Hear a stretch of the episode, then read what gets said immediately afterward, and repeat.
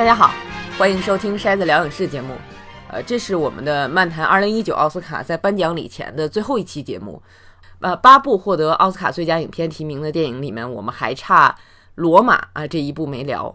呃，另外还有几部呃获得其他提名的电影，其中有好几个我非常喜欢的影片，我觉得比好几部提名最佳电影的影片要好得多。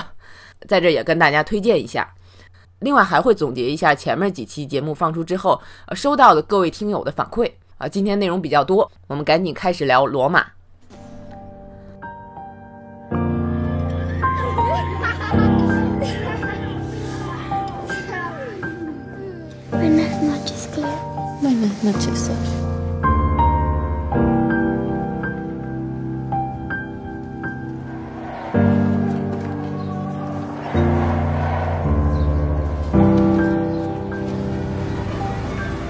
罗马是墨西哥导演阿方索·科隆的作品。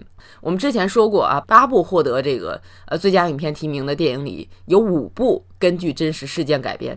那么这部片并没有被归入其中，但是影片的大多数情节都是来自导演兼编剧兼摄影的科隆的童年回忆啊，关于他小时候啊陪伴他的保姆，还有当时家中的一些变故。他在准备这个片子的时候，特别希望尽量的还原自己的童年，甚至找当年啊家里那样的家具，啊，还有甚至找的演员啊，包括孩子，都希望能够尽量像当年自己的家里人。我觉得这个，就我们外人看来好像没有太大的必要，但是这对他一定很重要。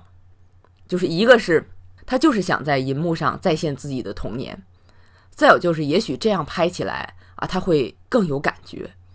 呃，好多人都说这个片子的视角特别难得，为什么呢？因为如果是按常见的思维，那么我要再现我的童年，那么我就从一个孩子的视角啊，展现呃自己和保姆多么亲密啊，保姆有多么不容易。这样我们说，实际上煽情也好煽，但是这部片没有，他把焦点放在这个保姆科利奥身上。我觉得这个也许就是这部影片算不上呃根据真实事件改编的一个原因，因为不可能保姆的经历啊、心路历程啊，他作为一个孩子都知道。但是影片里发生的那些事儿啊，大体都在现实中发生了。啊，这个片子在电影节首映的时候，影片放完了，到了提问环节，那么有人就问阿方索·科隆：“你这个片子有点反男性啊？”然后科隆回答说：“现实就是这么发生的。” 除此之外，我不知道还有什么可以回答你的。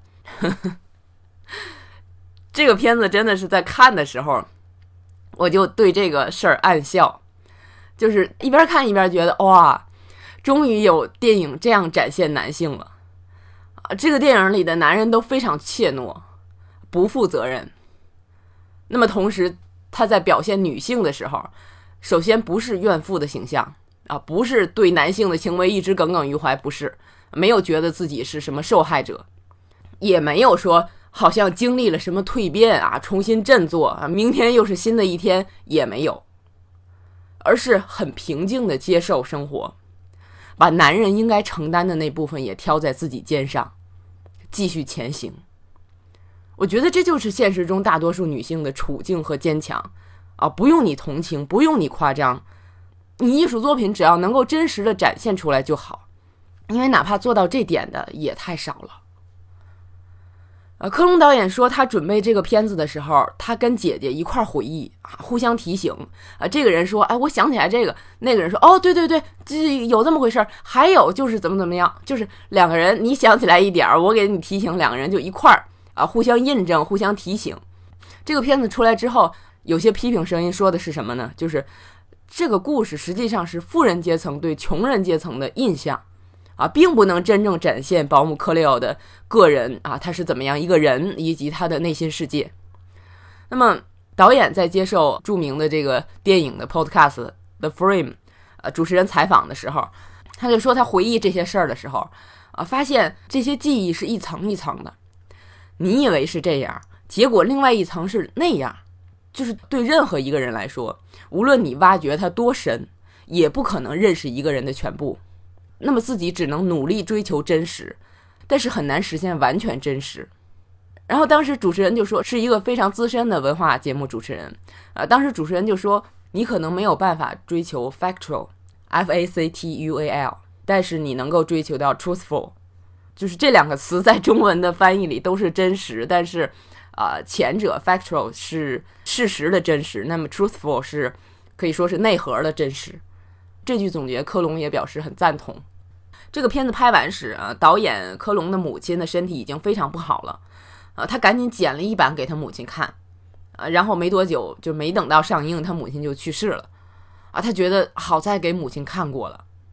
我觉得这么个人化的一个片子，那么导演能拍的这么克制啊，实在是太不容易了。那么一方面是表演上啊，两位女演员都演的特别好，一个是演保姆的，一个是演他母亲的，而且两个人也都获得了奥斯卡提名，两个人都不是长期从事表演的专业演员。所以你可以从中看出来，导演是很会调教演员的。但是很重要的一点就是，可以看出来这个戏对保姆克利奥的那个演员的这个情绪啊表现范围非常大。你需要表现哀伤，你需要表现绝望，你需要表现喜悦，呃，就是人生中各种情绪都有。这个还有很多近景、长镜头。我觉得不管导演多么会调教。依然可以看出来，这个演员是非常有灵气的，而且他们同时又能表现出来非常克制。另一方面，从剧情上，虽然说这家人很爱这个保姆克里奥，也很关心他，但是关系还是主仆关系。片子里边有一些很明显的情节，就是你看着一家人其乐融融，呃，跟他都融在一起，但是突然会支持你去干活，啊，就是有的时候甚至会拿你撒气。这种主仆关系啊，片子里没有越界，还是很真实的呈现出来。你包括两个女人都受到了男人的伤害，你也没有看出来他们之间有什么交流。那么很多时候就是尽在不言中的，就像现实中一样，就是他从表演到情节都非常克制。但是有的时候可能有点太克制了啊，片子里有一些暗示我实在是感受不到。比如你像片子里有一些自然灾害。啊，有的影评人说这是表现这个家庭正在经历的痛苦的转变。导演自己还说过，就是片子里的飞机是想表现那些代表财富啊、科技啊那些东西都属于特权阶层，啊，跟这个穷苦的底层人距离很远很远。这些我看片子的时候完全没有联想到，啊，不知道是我太迟钝了，还是因为在啊电脑上看精力不够集中，还是怎么着？反正就是。我我他们说的这些解读我赞同啊，我不认为是过度解读，但是我也不认为对多数第一遍看这个片子的人来说这些能感觉到啊，我不认为这些导演的这些意图能够准确的传达给观众，我不知道这个是不是有点太克制的一个结果。那么除了克制，我还想说对这片子的另一种感觉就是，我不知道它是克制还是炫技。那么，比如他拍成黑白的，那么我们都知道黑白啊这种拍摄的形式更显得艺术啊，就是甚至有一些不太现实。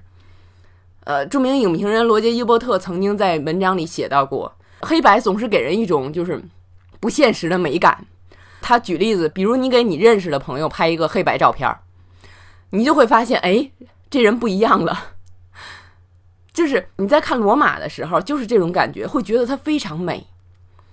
但是这也带来了一定的疏离感，或者说在某种程度上让你的情绪削弱啊，这个所以说不会给人太刻意煽情的感觉。再有就是这个片子里的长镜头啊，甚至还有好多景深的镜头，再加上宽银幕，因为它这些镜头提供的信息非常多，所以观众看这些镜头的时候可以自己去找我到底想看什么，就是很有这种现实主义的感觉。呃，但是有一些长镜头摇得我头疼。我觉得如果我在影院里看的时候看到这些镜头，我会觉得有点晕。我特别不喜欢在影院里体验摇这种拍摄方式啊！我不知道有没有人跟我一样？宽银幕也是，好多时候我在想象啊自己在影院看这个镜头的时候是什么感觉。我觉得是特别有那种身临其境的感觉。特别是像片子里有这个练兵场的那个场景，人群的场景非常明显，啊，据说是这个片子的音效也特别强，就是看到这些场景的时候，就像会把你带到现场一样。包括最后啊，海边的长镜头，我当时一看的时候就知道是长镜头。但是这种镜头，我觉得往往是双刃剑，因为好多美国影评人在电影节上看完这个片子之后，就会跟听众说，因为这个片子是啊这个限制上映嘛，你一定找机会去影院看这部片，画面太美了啊。但是啊，BBC 的一位资深影评人就说，这是一个非常个人化的故事，但是我看的时候会因为技法分心。他这一说，我一下就明白了，我为什么不是特别喜欢这个片儿，就是这个原因。但是他有一个反省，呃，他就是在怀疑是不是因为啊自己是影评人才注意到这点，啊，普通观众是不是注意不到？然后他说完这个，我也在想这个问题。那么我作为一个影迷，虽然说自己认为能够接受的电影的类型和风格还是比较广泛的，啊，但是好恶也是很明显的。啊，我特别不喜欢那些让我看出来是在拍片的拍片儿，啊，就像我不喜欢让我看出来是在表演的表演一样。那么这也是我喜欢老电影的原因之一。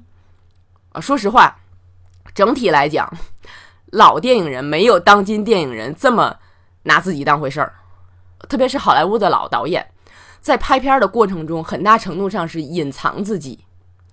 啊，所以。我们说老的黑白电影不会出现这个疏离的问题，它讲故事非常直接，就是让你看着这个故事啊，比如比利怀德。那么再有像不讲故事的，这个这个用画面感染你的费里尼，一样让你感觉不到导演的存在。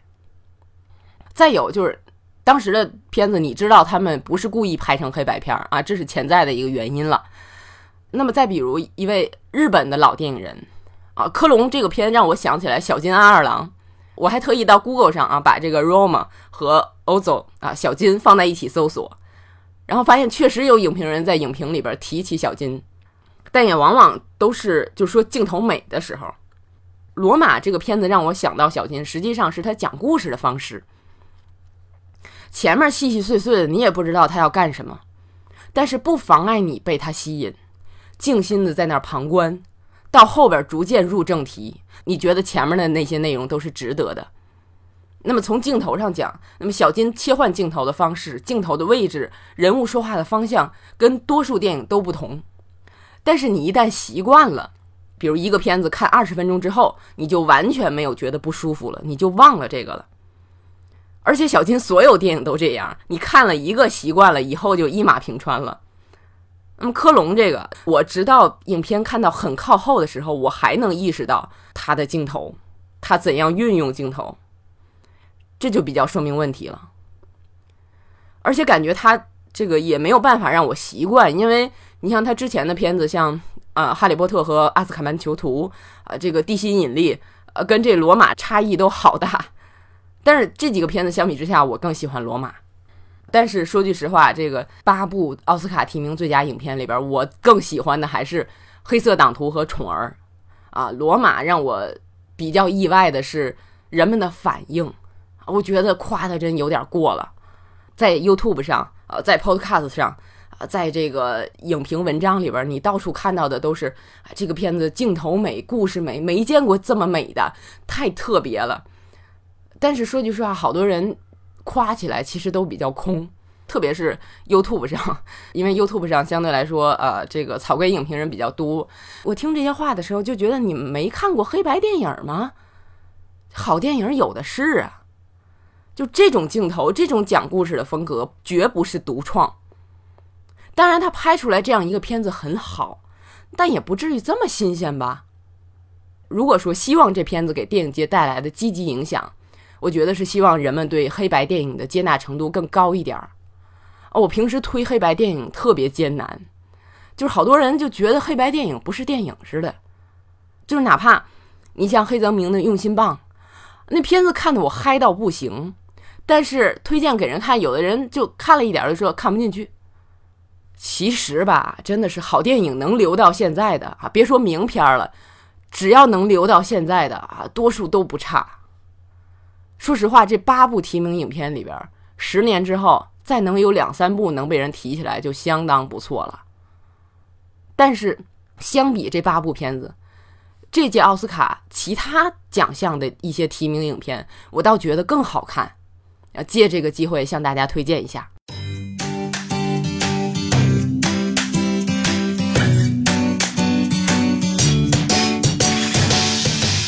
那么我们刚才说黑白片儿，今年奥斯卡最佳外语片里边还有一部黑白片，波兰电影《冷战》啊。实际上我爱《冷战》比爱《罗马》多得多。这个波兰导演之前进入大家视线的一部片子是《修女艾达》，那部片也是黑白片儿。当时我特别不喜欢那部片儿，那部片真的是每个镜头都很美。然后那时候我就说：“你做一本相册不完了吗？干嘛要拍电影啊？”冷战就不一样了，非常注重讲故事，而且讲的非常好。那个故事也是根据真实原型的故事改编的，讲的是上世纪五十年代啊，冷战期间，波兰啊政府组织了一个舞蹈团的领队和一个女演员的爱情故事。但其实他们的爱情故事只是载体。我觉得许多人在聊这个片子的时候，把关注点放在两个人到底能不能在一起这个事儿上。啊，国外的影评人也好，国内的影评人也好，都是关注这个。但我觉得这个片子实际上更多是在表现在畸形环境里边生活和成长的人。如果你有对健全灵魂的追求，你会在这个畸形的环境里活得很痛苦。但是因为你已经被这个环境塑造而成，当你离开这个环境的时候，到正常的自由的环境中生活的时候，你也会觉得很痛苦。这个片子实际上就是借爱情故事的一个啊形式来表现畸形环境对人的摧残，这样一个内核。另外一部关注度很高的外语片儿，呃，在我们这儿也上映了啊，是《小偷家族》。我一直不太喜欢《失之愈合》，而且这个片子跟刚才说的那个波兰导演不一样。这部片子里边，我之前不喜欢《失之愈合》哪些地方，这个片子里边这个毛病依然保留，就是前面太散。后边在表达主题的时候比较刻意，我一直觉得失之愈合总是想学小金，但是学的总是差一口气的感觉。这部片来说相对好一点儿，啊，就是没有实质性的突破，但是好一点儿。可是又添了新毛病，就是后边看过的朋友都知道，就是当剧情发生了重大转折的时候，那么他很长时间在原地踏步。影片后面。大概三分之一到四分之一的地方，好几个桥段表现的是同一观点啊，没有新的东西了。这后边很长一段时间的剧情的作用就是把故事结束。所以说，就是后边他那个转折刚转折的时候，我我本来很震撼和感动的，但是他一拖，我又回到我就评判的这种视角了。看看片子的时候，虽然我一直觉得失之愈合是很过誉的导演。啊！但是不得不感叹，这个故事选的太好了，充满了人性关怀，而且适合电影表现，演员也非常好。这是日本电影《小偷家族》。我我感觉我今天推荐的片儿都特别安静啊。下面还是两部安静的片儿，一部是获得最佳剧本提名的《第一归正会》，编剧是当年出租车司机的编剧啊，保罗施拉德，这是他的第一个奥斯卡提名，呃，大家都很惊讶啊。怎么出租车司机的编剧那么多年了啊，这个第一次获奥斯卡提名？那么他同时也是这个片子的导演。这个片儿我看的特别投入。首先是他的设定，他一开始就让你能看进去。他让一个神父啊关心气候变化，把宗教和科学放在一起，特别有意思。而且越往后看，我觉得我在他身上看到了自己。什么意思？就是你对很多事儿不满。但是又觉得这个问题太大了，自己没有办法改变，怎么办？又想做点什么事儿，但是又知道自己能力太有限了，啊，有时候会有一种愤怒啊，但是你一直埋在这个愤怒里，你又知道非常不好。那么影片实际上到最后，他的愤怒也好，他的绝望也好，得到了某种程度上的拯救。虽然说我这个 自己的这个情况跟他完全不同，每一个出发点都不同，但是对他的内心是非常能够理解的。这部片的男主角伊桑霍克，呃，在这个颁奖季前期拿了一堆评论奖，结果没有获得奥斯卡提名，真的让人挺失望的啊！再次证明了奥斯卡整体上还是不太喜欢这种低调的表演。那么再有一部是你能原谅我吗？呃，第一归正会和你能原谅我吗？我觉得这两部片都应该顶替啊这个最佳影片提名里边的一些片，呃，拿到最佳影片提名。这两部片真的整体都非常好。那么你能原谅我吗？这个片子它的情感特别细腻，啊，故事讲的也特别耐心。有一点老范儿的电影的那种感觉，它也是根据真实事件改编，讲一个落魄的传记作家为了糊口，也是因为他特别了解他研究的那些啊，这个这个传主传记的传主，包括作家呀、影星啊，然后他就伪造他们的信件啊，卖给收这些信的地方，啊，这当然是犯罪了。但是影片给你讲这个故事，让你能特别理解他。明白他作为一个作家为什么干这种令人不齿的事儿，而且甚至还从中获得了某些心理上的满足。我甚至在他身上，尤其是他的人际交往的习惯里边看到了自己。还有就是他的朋友啊，一个很让人瞧不起的一个流浪汉，或者说是骗子。我看完这个电影，我也不喜欢那个人，但是我觉得我也能理解他了。如果那样的人出现在我的生活中，我可能不会像女主角那样接纳他，但是我也不会特别排斥或者恐惧他了。我觉得这就叫有人文关怀的好电影。如果不看这种好的人文关怀的片子，你可能永远意识不到差的所谓人文关怀的片子是什么样的。那么，比如国产片《无名之辈》，那明显就是打着人文关怀的旗子。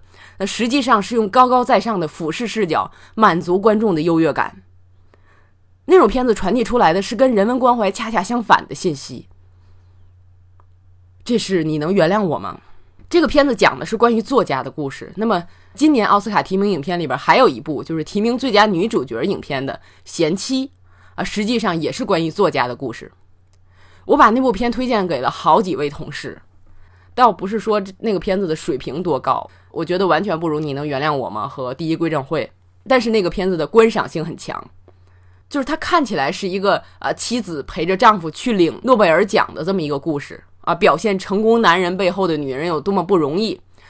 但是影片后半部分有一个转折，让这个故事整个不一样了，而且还能引发观众对两性地位的思考，很有意思。就是它虽然不是特别金琢磨的片子，但是很好看啊，也值得看。那么最后再说一下这个最佳纪录片奖，现在的纪录片的水平真是越来越高了。我在之前做过的节目《二零一八好片总结》里边推了这个 R.B.G，呃，鲁斯贝德金斯伯格这部片子也获得了奥斯卡提名啊，不再重复了。呃，再有就是有一部叫《徒手攀岩》，那个片子真的是超紧张，而且因为你知道那是真人真事儿，你才会紧张。如果拍一个故事片叫《徒手攀岩》，那就差多了。那么，我特别想推荐的一部获得最佳纪录片奖提名的影片叫《滑板少年》。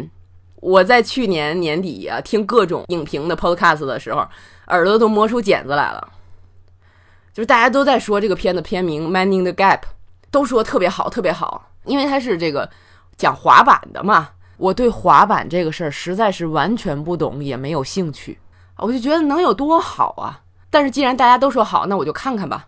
啊，这么一看，哦，就是他讲的是三个喜欢玩滑板的少年的故事。那么三个人是一个街区里的好朋友，其中一个人从小就喜欢拍片儿啊，整天拿着一个摄像机。那么所以片子里有很多他们小时候的影像，但是主要影像还是来自于他真正啊拍片儿的时候啊。那么他们几个都二十出头的时候，这个影片有意思的是，他从玩滑板这个事儿。很自然就拓展到这三个人的童年现状，然后发现他们都在不同程度上受到家庭暴力的影响，而且这个片子也不是说他集中分析这个家庭暴力，他是说着说着就说出来，你会发现这些事儿对他们的影响都是潜移默化的，而且他们之间原来在这个问题上是没有沟通的。那么用其中一个人的话来说，拍这个片子像是免费的心理治疗。我觉得对观众也是，就是你不但是在旁边啊旁观三个美国青年的成长历程，你还可以借此回顾自己的成长历程、交友标准、人生重大节点上的选择等等。